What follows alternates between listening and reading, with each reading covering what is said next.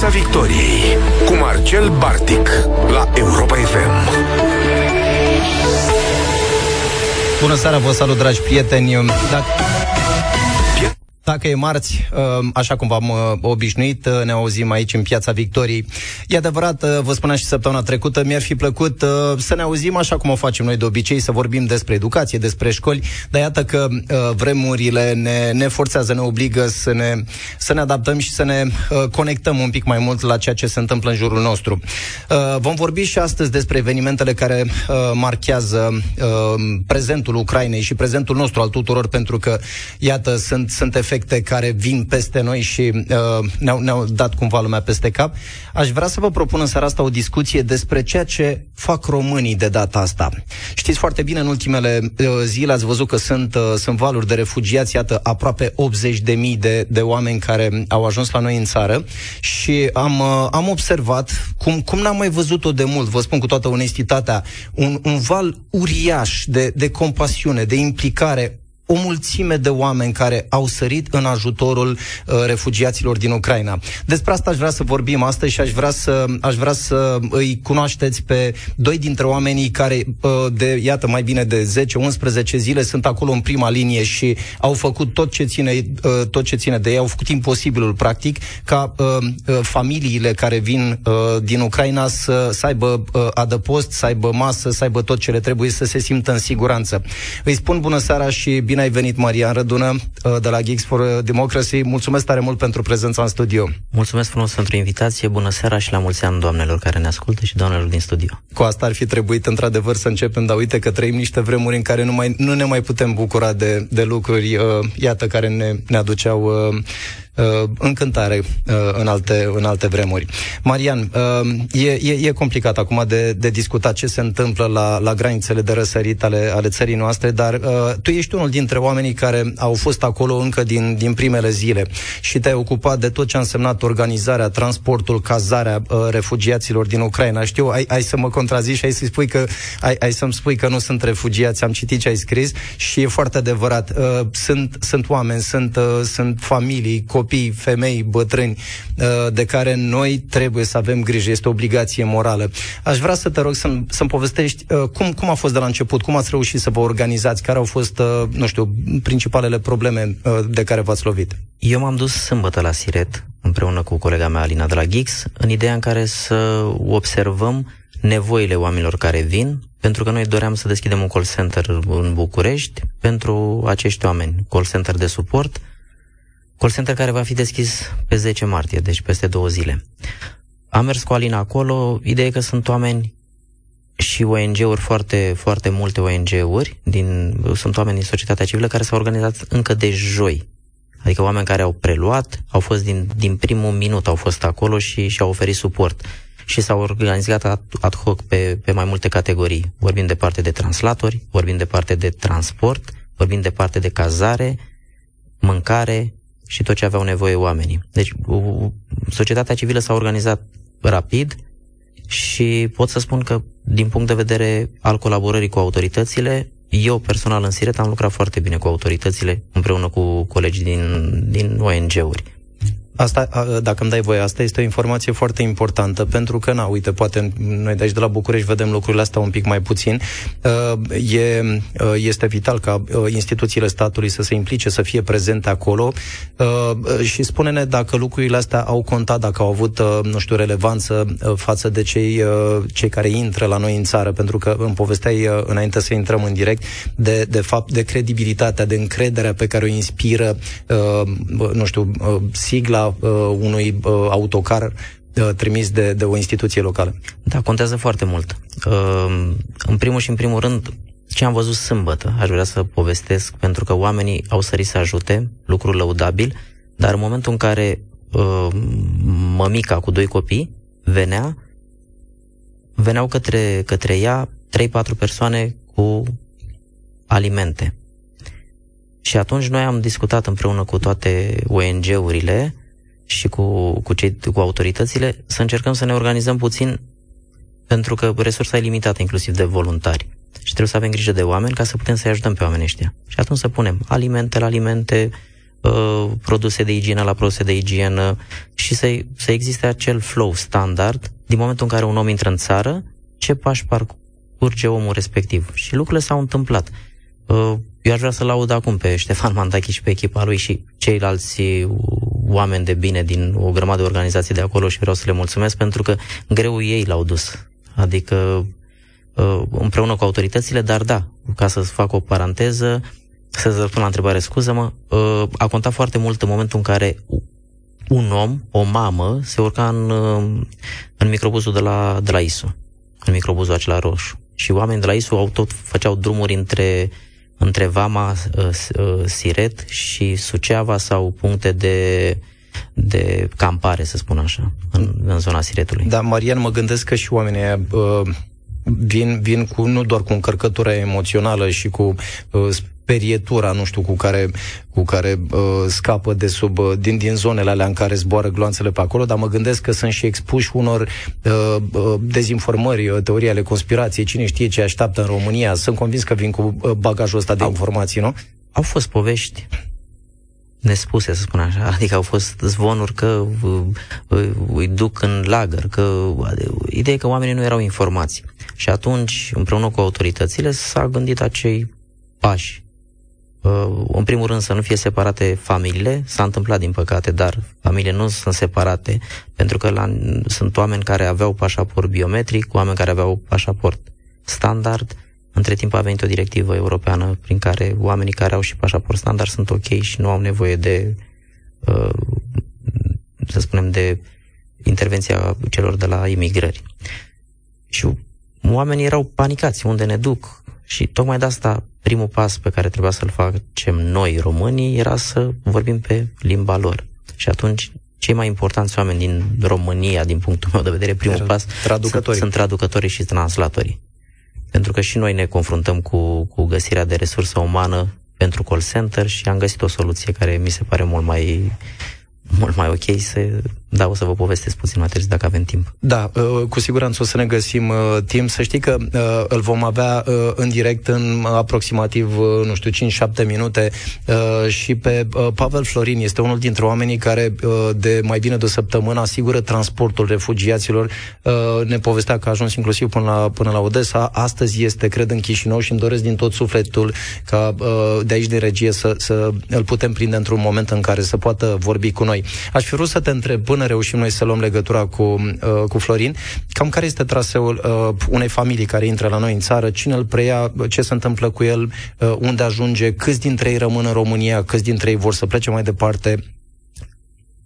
Prim, prima oară trec de poliția de frontieră, după care sunt preluați de, de către translatori, traducătorii și atunci traducătorii întreabă de ce au nevoie și în funcție de... E, e oarecum un checklist prin care îți dai seama dacă omul vrea să rămână în România, dacă nu vrea să rămână încotro, uh, vrea să îndrepte pentru că sunt soluții de transport. Sunt trei locuri în, în Suceava de unde se pleacă uh, spre, spre vestul Europei. Uh, dacă vor să ajungă la București sau dacă vor să ajungă la Cluj, în funcție de, de răspunsurile lor, sunt oameni care știu ce vor, sunt unii care știu ce vor, sunt unii care nu știu ce vor și atunci au nevoie, au, au plecat, vor să au nevoie doar de un loc unde să stea, să se liniștească, după care să gândească la, la viitorul lor. Foarte mulți consideră că în două săptămâni se întorc acasă. Uh, noi ce putem să facem și ce au făcut și încă o dată le mulțumesc tuturor. Eu sunt mm, nimeni în comparație cu cei care sunt acolo și, repet, mă simt puțin prost pentru că eu sunt aici și, și ei sunt acolo.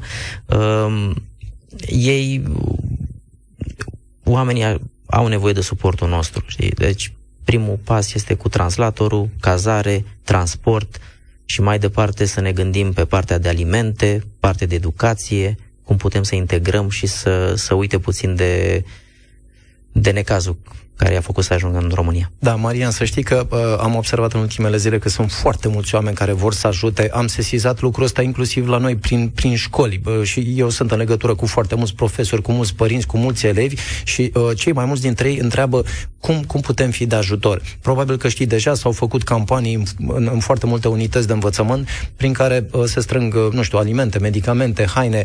Uh, care crezi că ar trebui, uh, care, care, care sunt prioritățile? Adică dacă ar fi să le transmitem un mesaj oamenilor de bine, uh, cel puțin ăștia din școli uh, de care știu eu și care vor să dea o mână de ajutor, uh, de ce ar fi nevoie în momentul de față? Care ar fi produsele, lucrurile, habar n-am, uh, de care e nevoie cel mai tare acum în momentul ăsta? Eu cred că primul lucru pe care ar trebui să-l facem noi împreună cu autoritățile, să identificăm unde sunt oamenii care au rămas în România, ca să știm unde putem să mergem să-i ajutăm, care sunt comunitățile care găzduiesc oamenii, să știm că, care sunt nevoile lor. Tocmai de asta pornim acest call center, să-i rugăm să sune și să ne spună de ce au nevoie, pentru că noi putem să presupunem acum. Că tu m-ai întrebat și eu aș putea să spun, da, ok, Uh, sunt foarte multe mame cu copii mici care au, bineînțeles, nevoile lor și uh, trebuie să, să fie niște condiții optime pentru, pentru creșterea copilului, să poți să-l, uh, să-l schimbi, ai nevoie de pampers, de lapte praf. Sunt fiecare vârstă are nevoile, că avem copii amândoi și fiecare vârstă are, are nevoile ei, să spunem așa. Și atunci eu aș, e o părere personală, eu aș recomanda în primul rând să știm unde sunt oamenii și de ce au nevoie și, și atunci să începem oarecum interogarea cu ce au nevoie, cum putem noi să ajutăm și e lăudabilă uh, uh solidaritatea românilor și este wow și am mai avut-o și în pandemie, dacă vă aduceți aminte, chiar acum 2 ani, când uh, mai era puțin și începea starea de, de urgență și oamenii au fost săritori și știm foarte bine cu, cu toții că, că am fost solidari. Dar, repet, aș face o inventariere, dacă pot spune așa, să știm un audit unde sunt oamenii, cu ce putem să-i ajutăm și ar trebui să gândim, nu știu, la un fond de solidaritate, ceva de genul ăsta, care să fie transparent pentru toată lumea și să, să încercăm să, să facem o chestie centralizată pe, pe zone unde, unde să se ducă cu, cu alimente, cum am fost noi la cumpărături la ușa ta. Stabilisem niște pachete standard pentru că nu se moare de foame în România în momentul de față și sper că nu să, nu o să fie prea curând uh, vreo grijă de asta. Da. Uh, cu alte cuvinte, e nevoie și de bănuți, deci să luăm în considerare și, și treaba asta. Uh, colegii mei din regie îmi spun că e posibil să fim în direct cu Pavel Dragoș Florin. Aveam emoții un pic. Bună seara, Florin, ne auzi? Bună seara! Uh, mă, mă bucur tare mult că te aud, aveam emoții, mă gândeam acum că poate nu, uh, nu ești într-o zonă cu semnal. Uh, să știi că te așteptam cu nerăbdare, sunt aici în uh, studio alături de Marian Rădună de la Geeks for Democracy, uh, de asemenea, la fel ca tine, unul dintre oamenii care dă o mână de ajutor familiilor care intră la noi în țară. Uh, știu că ești unul dintre cei care a asigurat transportul, chiar, chiar din prima zi, dacă nu mă înșel, uh, pentru sute de oameni. Uh, te, te rugăm să ne povestești puțin care sunt uh, lucrurile care te-au impresionat, care sunt dificultățile pe care le-ai uh, întâmpinat în, în perioada asta, cât să ne facem o idee cum anume te putem ajuta, cum te pot ajuta instituțiile statului pe tine și uh, cei ca tine care dau o mână de ajutor acum uh, la, la graniță. În, uh, E o poveste foarte lungă de zis. Ar trebui să stăm la telefon, cred că două, trei ore, că e, e mult de zis. Ce să zic, de la noi a început acest ajutor umanitar dintr-o glumă, să zic așa. Pe Facebook o fată la ea și pe nume Smaranda a vrut, a găsit un anunț precum două gravide, gen anunțul în felul următor. Suntem două persoane jumătate și doi căței, sau două pisici, ne poate așa cineva ne scoate din Odessa fata aceasta a văzut uh, prima oară anunțul și uh, a publicat și mai departe, era pe un grup din umanitar din Ucraina. Și a văzut mai departe și a dat mai departe anunțul, a întrebat pe grupul nostru de Facebook și numai bine că eu, fiind uh, printre mulți alții care am văzut acel, uh, acel mesaj a domnișoarei Smaranda, am contactat în privat și am spus uh, că pot ajuta eu ca dețin o firmă de transport și că te pot ajuta cu microbuz de 8 plus 1, merg fără costuri, fără nimic. Și așa a pornit aventura noastră de la șase persoane, practic am ajuns prima cursă, normal erau două persoane jumătate și uh, două pisici, am ajuns să scoatem din Ucraina sute de, de persoane greu încercate în momentul de față. Da, Florin, e, e, Eram curios să te întreb acum, că mă gândesc că uh, cursele pe care le-ai făcut în Ucraina uh, n-au fost chiar alea pe care le facem noi spre Valea Prahovei, uh, într-un concediu sau într-o, într-o vacanță, nu? Uh, po- povestește-ne puțin cum, cum, au, uh, cum a fost drumul uh, înspre Odessa, de pildă.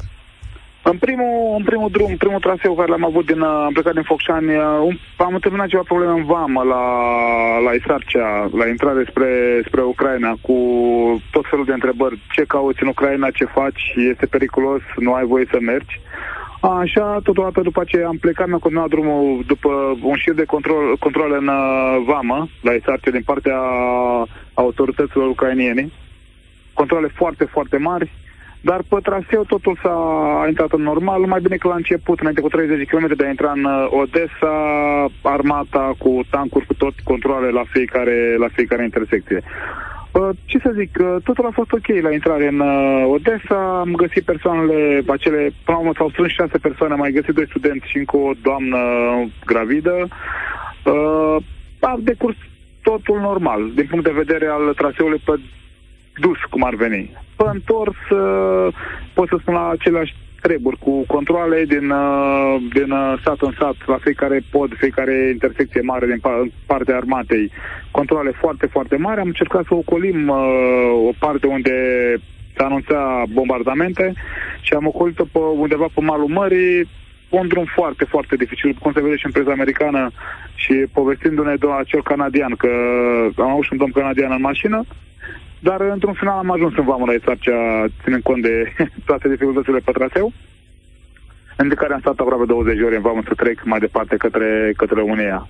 Din punct de vedere al autorităților, n-am cerut niciun ajutor financiar, să adică un ajutor din partea dânșilor să ne poată fluidiza traficul nou care încercăm să ajutăm, nimic altceva. Ok, deci uh, rețin că una dintre solicitările, rugămințile voastre este de a, de a da o mână de ajutor la fluidizarea traficului la graniță pentru a nu-i mai ține pe oameni și pe cei care fac transport, care dau o mână de ajutor în sensul ăsta, să nu mai stea cu orele la, la graniță. Ne povestea Marian un pic mai devreme că după ce stai șase ore în graniță, sigur că uh, femeia cu doi copii de mână nici nu mai știe ce vrea, cum o cheamă și unde vrea să ajungă ajungă.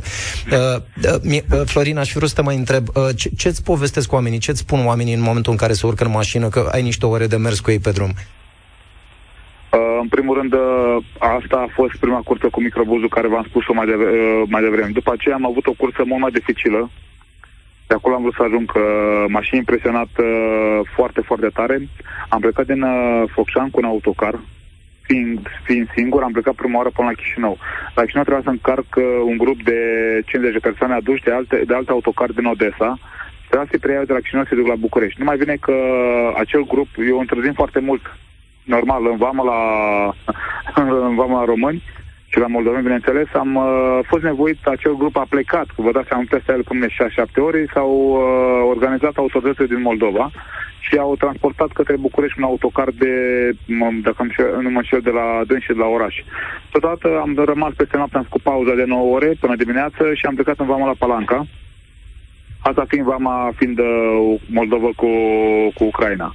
Și de acolo, la fel, uh, erau foarte puțini, erau, uh, mulți veneau și așteptau în partea sau altă neamuri de până în România, prieteni sau aveau alte, alte erau foarte mulți voluntari și ținând cont că voluntari au împărțit pe fiecare unde merg, București, Iași și așa mai departe. Într-un final am uh, reușit să aducem din Odessa colegii care se ocupau de acele pro- programe, zic așa, acele, le luau în evidență persoanele pe listele de rezervări, nu, l-am, nu s-a cerut bani de la nimeni niciodată, nici măcar un cent nu s-a luat. Uh, m-au sunat că, uh, Dragoș, mergi către Odessa, avem un grup de 47 de persoane la Odessa, în, la un centru comercial foarte mare din centrul Odesei.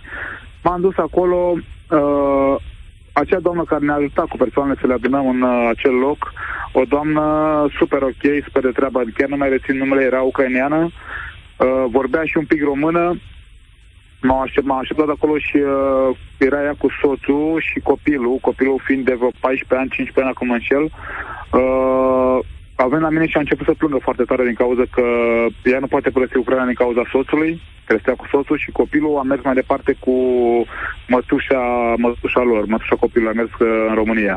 A fost o, oricum, toți când m-au văzut în, uh, în Ucraina au început să plângă, tot nu credeau că o să vin, că ținând cont că se anunțat bombardament în acea noapte în Odessa, deja nu se mai putea ieși din oraș, norocul nostru mare a fost că ne-a armata uh, ucraineană ne-a escortat imediat din acel centru comercial și ne-a scos în afara orașului. Ne-a dat voie să mergem mai departe. Da, Florin, încă o întrebare. Știu că ești pe drum și uh, uh, aș fi vrut să te întreb cum, cum uh, cum te putem ajuta sau cum te pot ajuta cei din țară, în afară de instituțiile statului și în afară de, de etapa asta în care e nevoie de fluidizarea traficului la graniță? Ești unul dintre cei care, uh, iată, face uh, curse pentru a aduce uh, oameni în țară aici în siguranță. Dacă sunt uh, lucruri pe care, nu știu, organizații sau oameni sau instituțiile statului le pot face pentru a-ți fi, uh, a fi de ajutor în, uh, în sensul ăsta? Uh, ce să zic, nu am ce, nu prea pot să zic nimic din cauza că noi ne-am organizat uh, prin ONG și s-au strâns donații, s-au făcut sponsorizări pentru a plăti această, aceste drumuri, că vă dați seama, sunt niște costuri cât de cât ridicate, mai un autocar uh, de închiriat cu tot cu motorină, șofer și mai departe, undeva la 5-6 mii de lei undeva la 6.000 de lei, ținând cont că e Focșani, Focșani, Chișinău, Chișinău, București, București, înapoi Focșani, sau 1000 de kilometri. Uh, s-au strâns bani, am mai apelat la anumiți domni generoși în țară, fetele care se ocupă de la salvați copii, tot așa. Și deocamdată ne descurcăm. N-am ce să, nu pot să, nu cerem bani nimănui dacă se fac sponsorizări de bine, dacă nu ne oprim cât timp avem banii necesari pentru aceste transporturi, ajutăm cu drag. În regulă. Eu, de exemplu, nu sunt plătit, nu iau niciun ban, totul, totul îl fac uh, voluntar. Tocmai de asta mi se pare absolut excepțional gestul pe care îl faci.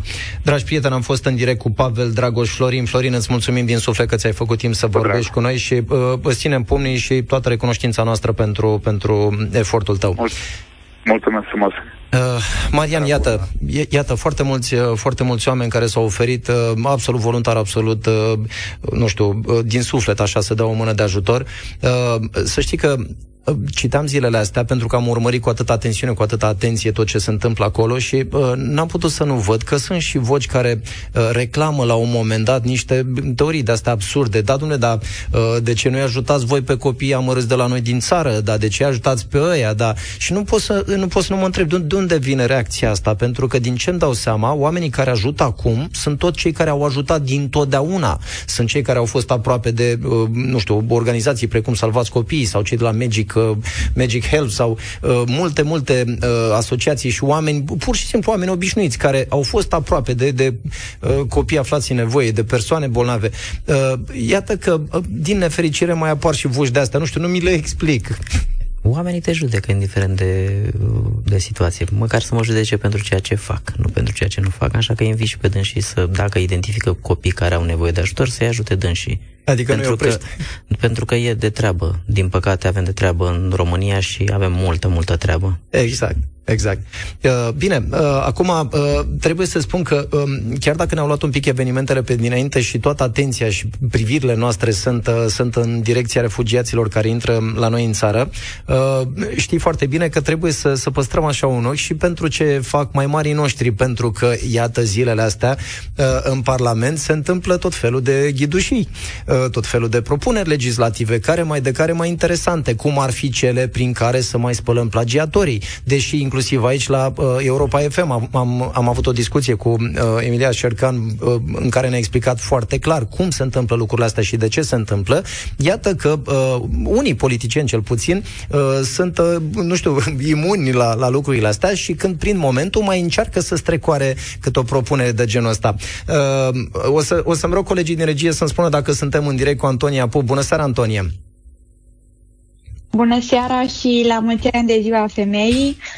Mulțumesc pentru invitație și vreau să încep prin a mulțumi colegilor din societatea civilă și cetățenilor pentru modul în care s-au mobilizat, inclusiv noi, chiar dacă suntem uh, mai la vestul țării, deci departe cumva de granița cu probleme, ne-am mobilizat și vrem să ajutăm și uh, e bine că suntem uniți. Exact. Uh, să știi că uh, trebuie să le spunem ascultătorilor noștri că tu uh, faci parte și tu, tu reprezinți o organizație care uh, stă în fiecare zi cu ochii pe ce proiecte legislative mai apar în Parlament și atunci când constatați că sunt uh, unele în neregulă, voi sunteți cei care ridicați repede mânuța acolo și semnalați, faceți lucrul ăsta public. Ceea ce mie mi se pare absolut senzațional. Te rog să ne spui ce anume ai găsit zilele astea și ce nu e în regulă uh, printre propunerile uh, legislative din Parlament. În cadrul proiectului pe care noi l-am început chiar în luna aceasta, în luna martie, Monitorul Educației Extemporal Parlamentar, ne propunem să analizăm, cum bine ați spus, uh, modul în care se legiferează educația din România. Pentru că am văzut că cel puțin legea educației naționale a fost modificată de peste 200 de ori și de foarte multe ori fără o fundamentare reală, astfel încât astăzi nu mai arată deloc cum era filozofia ei în 2011. Uh, eu eram pe, cu ochii pe o lege, pe o lege care poartă o denumire, mă rog, mai tehnică, PLX 614 per 2022, poate dorește vreun ascultător să, să verifice cu ochii săi, care uh, Uh, avea această aparență a inocenței, că dorește să reglementeze modul în care acționează mediatorii școlari în comunitățile dezavantajate, respectiv să mai adauge un post de inspector școlar județeni pentru aceste grupuri dezavantajate, dar, atenție, care să fie uh, numite în urma consultării unui grup parlamentar. Deci avem inspectoratul școlar care e de desubt de minister și grupul parlamentar al minorităților naționale vrea să-și pună oamenii în aceste structuri. Și de încă de atunci am dat seama că este ceva problematic. Uh, Legea a primit un raport favorabil în Camera Deputaților, care nu este Camera Decizională, dar care totuși este comisie de raport și uh, se pronunță asupra uh, legii, în, uh, la jumătatea lunii februarie și de atunci a fost înregistrată pentru a merge la Camera Deputaților la plen pentru vot. Și am constatat cu multă uimire, pentru că nu am mai văzut așa ceva până acum, că a apărut ieri pe site un raport de înlocuire.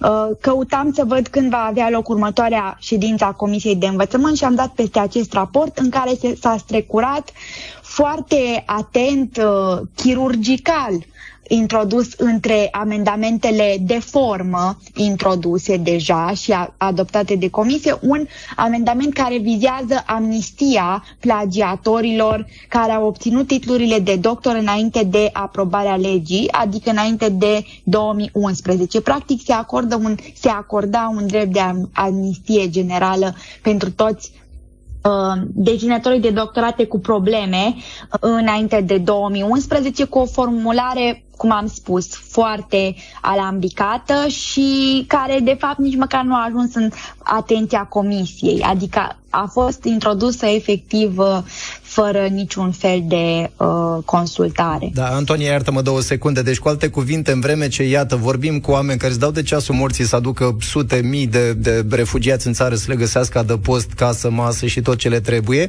prin Parlament mai apare așa câte o chestie. Bine, să știi că nu, nu, nu, nu mă pot abține să spun că dacă pe tine te-a uimit acum, pe mine după ordonanța 13 nu mă mai uimește nimic. Adică n-am, n-am nicio îndoială. Singura modalitate prin care putem preveni astfel de uh, năzbâtii legislative motive, ca să nu le spun altfel, uh, e să stăm cu ochii pe ei în continuu, așa cum o faci tu și, și colegii tăi. Aș fi vrut să te întreb cam care e stadiul proiectului uh, legislativ acum și uh, cam care sunt perspectivele pentru a fi modificat și să nu rămână în forma asta. După, după ce ieri am adus în, în atenția publicului ce se întâmplă și ce mi se pregătește, pentru că proiectul urma să fie votat astăzi, am văzut luări de poziție din partea unor politicieni din opoziție, din partea unor jurnaliști și aici vreau să-i mulțumesc doamnei uh, Emilia Șercan, doamnei profesor care a semnalat la rândul ei uh, problema și cu care m-am coordonat, pentru că m-am dus în primul rând uh, la cineva care știam care autoritate în acest domeniu, ca să vedem care este problema. Amendamentul care ar fi blocat retragerea titlului pentru acești deținători de doctorat cu probleme a fost retras de către deputatul care l-a și introdus și care spune că a fost o interpretare eronată, că de fapt el nu a vrut să facă așa ceva, că nu a vizat nimic. lege. Aș vrea, da, și aș vrea să-i dau și numele, pentru că este important ca ascultătorii să știe. Este vorba despre domnul Cătălin Manea, deputat din partea grupului minorităților naționale, care apare ca unic semnatar al acestui amendament. Acum, uh, eu, eu nu știu dacă ne ascultă domnul Cătălin Manea, dar i-aș transmite, să, domnul Manea, să știți că eu la școală, dacă uh, îmi greșesc uh, un an de domnia lui Ștefan cel Mare, sau dacă e o greșeală gravă, de obicei, nu știu, la o greșeală de asta primesc o sancțiune, se întâmplă ceva. Tare, tare sunt curios să văd dacă și în Parlament, când faci cât o greșeală de asta, care poate schimba uh, un sistem întreg, nu? care poate acoperi o, ho- o hoție cât ca asta, dacă se întâmplă, dacă există repercursiuni, sau e doar așa o să nu mai faci a doua oară. Da, uh, Antonia, Ei... iar, te rog. E imunitatea parlamentară care până la urma urmei le oferă acest statut. Uh, cred că mai ales în momente de genul acesta, adică avem totuși un război, statul chiar dacă nu ar trebui să fie un stat uh, obez, îi zic eu, adică care să intre peste tot în viața cetățenilor, ar trebui să fie un stat cu autoritate, un stat care oferă legitimitate și ne, ne indică cumva un set de repere după care cetățeanul de rând să se ia. Iar în momentul în care parlamentarii practic nu își respectă acest statut, avem situații în care statul este decredibilizat și noi asta vrem să încercăm să facem prin proiectul Monitorul Educației, să redăm generației tinere, adică generației de elevi, tineri din România, studenți, uh, încrederea în legislativ, pentru că vedem cât este de important să apărăm democrația, acolo când vedem că chiar la granița noastră oamenii se luptă efectiv fizic pentru ei.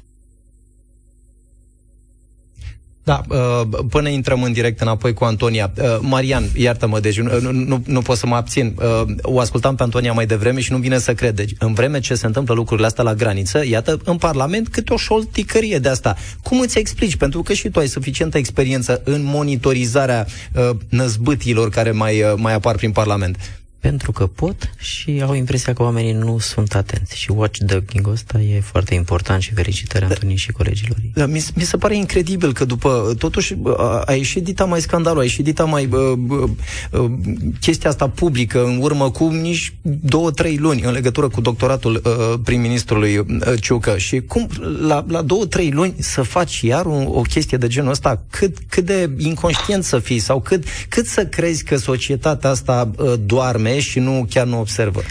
Sfidarea parlamentarilor față de oamenii din societatea civilă și față de cetățeni, votanți. Da. Uh, Antonia, revin, înțeleg că avem din nou legătura. Uh, aș fi vrut să ne mai povestești așa foarte pe scurt, cred că mai avem vreo două, trei minute la, la dispoziție. Spune-ne ce, face, uh, ce, ce faceți voi acolo prin proiectul respectiv, că iată, e o, e, e o lentilă pusă pe uh, demersul legislativ și mi, mi se pare un lucru foarte bun. O să avem mai multe secțiuni pe care le dezvoltăm în cadrul proiectului. În primul rând, îndemn cetățenii să se uite pe pagina proiectului nostru. Suntem și pe Facebook și pe Instagram, unde explicăm foarte interactiv uh, ce se discută în Parlament. O să livrăm cetățenilor agenda parlamentară pe educație în fiecare săptămână, o să analizăm declarațiile politice, că și acolo de multe ori se strecoară tot felul de fake news-uri care mai apoi rămân cumva antipărite în mentalul colectiv. O să explicăm de fapt care sunt principalele aspecte ca, care reglementează educația din România, mai ales uh, pentru că anul acesta se pare că o să avem o nouă lege a educației naționale și e bine să fim uh, vigilenți și lucizi în modul în care va fi ea reglementată și o să deschidem mâine apelul uh, de contributori pentru că o să avem o echipă de editorialiști în spate cu care vrem să construim o echipă de tineri, deci să vă uitați pe pagina noastră că o să aveți multe lucruri interesante. De mâine încolo, chiar o să vă puteți și înscrie. Așa vom face, promit. Și uh, să știi, uh, rămâi alături de noi pentru că uh, citam zilele astea pe rețelele sociale că se vorbește despre un proiect legislativ privind uh, uh mobilizarea bărbaților între 35-60 de ani și deja sunt unii care s-au apucat de făcut genoflexiuni, flotări, că nu de alta, dar trebuie să fie în formă. Și voi care sunteți cumva, faceți, reprezentați organizații care stați așa cu ochii pe tot ce, uh, tot ce înseamnă noutate legislativă, aș fi vrut să, dacă nu ne puteți spune acum sau oferi detalii, măcar pe viitor așa să... Uh, uh, exact, exact, să ne, să ne dați câteva detalii, nu de alta, dar să nu, să nu facă vă care va avut un stop cardiac de la flotările alea. Uh, ok, îți mulțumesc tare mult, uh, Antonia, pentru, pentru ce, tot ceea ce faci cu colegii tăi și uh, vigilența de care ai dat dovadă zilele astea. Mă întorc la tine, Marian. Uh, mai avem două minute la dispoziție, un minuțel. Uh, aș fi vrut așa un, un cuvânt de încheiere pentru toți oamenii uh, care te-au însoțit, care sunt în acest moment la, la Siret. Uh, încearcă să, să ne descrii puțin, să ne povestești. Că noi când auzim despre voluntari, noi de aici din București, nu știu dacă avem o imagine foarte clară. Noi, în general, ca societate, poate nu avem reflexul ăsta al voluntariatului. Voluntariatul e cum? E o chestie pe care o faci fără bani? Nu se poate așa ceva. Cine sunt oamenii ăștia care fac voluntariat? Sunt oameni normali, oameni care lucrează, care după job vin și uh, stau până noaptea târziu pentru că se lucrează în ture, oameni care uh, pleacă de lângă familii și ajută alți oameni. Așa cum avem și noi, o să fac o paranteză și dacă îmi permiteți un minuțel, nu mai mult, vreau să povestesc despre call center-ul care se va deschide pe 10 martie. Uh, call center-ul uh, pentru, pentru de solidaritate, cum îl numim noi, se deschide la Impa Hub, așa cum l-am avut și pe cel de la uh, pentru DSP București și o să mai avem o locație în Pipera, în, în, în zona de nord a capitalei.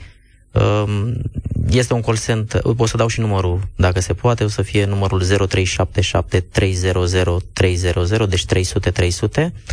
Um, noi ne dorim foarte mult să ajutăm pe toate spețele, dacă pot spune așa, pentru că să avem răspuns uh, vis-a-vis de cum poate să, să acceseze servicii medicale, cum poate să, să obțină cazare, cum poate să, ce documente trebuie să aibă. Adică sunt date oficiale care sunt date comunicate de, de către autorități, doar că ele sunt puse într-un loc și colegii mei, colegele mele le-au au făcut un script ca să, ca să răspundem.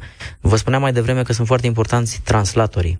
Sunt cei mai importanți oameni din România ca să putem să ajutăm pe acești oameni. Și atunci ne-am gândit, pentru că am văzut că s-au înscris 400 de voluntari, 150 pentru call center, dintre cei 150 avem doar 35 de vorbitori de ucraineană sau de rusă. Și acum ce am făcut, și fac un apel către 20 de secunde și mă ierți, un apel pentru ascultătorii Europa FM, dacă sunt oameni care au, au luat în gazdă să ajute oameni din Ucraina, ne-ar ajuta tare mult acei oameni, pentru că îi deconectăm de la, de la durerea lor și ar putea să devină voluntari ei să ajute, să, să le răspundă, pentru că vom avea coordonatori care cunosc ucraineana, rusa și inclusiv engleza. Și alături de, de colegii noștri care au gândit scriptul, uh, uh, ucrainienii ajută ucrainienii și împreună putem să, să trecem împreună peste asta. Deci să nu uitați 0377 300 300, noi din 10 martie uh, pornim, să, nu știm, o să fie ceva nou și pentru noi și le mulțumesc partenerilor noștri de la ANIA și Impact Hub și mai este o bancă, dar nu-i dau numele dacă cred că n-am voie. Mulțumesc frumos! Excelent! Mariana, sunt recunoscător pentru tot ceea ce faci uh, și pentru recomandările. Este, este meritul voluntarilor de care spuneai tu, Marcel, și sunt mulți. Sunt mulți oameni extraordinari pe care i-am cunoscut. Sunt oameni care... Mi-a trimis iar cineva o poză, am testat și eu un centru mobil, își pusese o perfuzie pentru că deja avea 10 zile de stat și ceda. Și de asta spune, e foarte important să ne organizăm și să, să protejăm voluntarii, pentru că fără ei um, o să ne fie mult mai greu. Da. Dragi prieteni, iată un val de solidaritate nemaipomenit zilele astea la noi în țară, pe care mi-aș dori să, să, să-l văd a, a, în mod firesc, normal și de acum înainte. Vă mulțumesc că ați fost alături de noi aici în Piața Victoriei. Vă îmbrățișez, ne auzim săptămâna viitoare la aceeași oră. Piața Victoriei cu Marcel Bartic la Europa FM.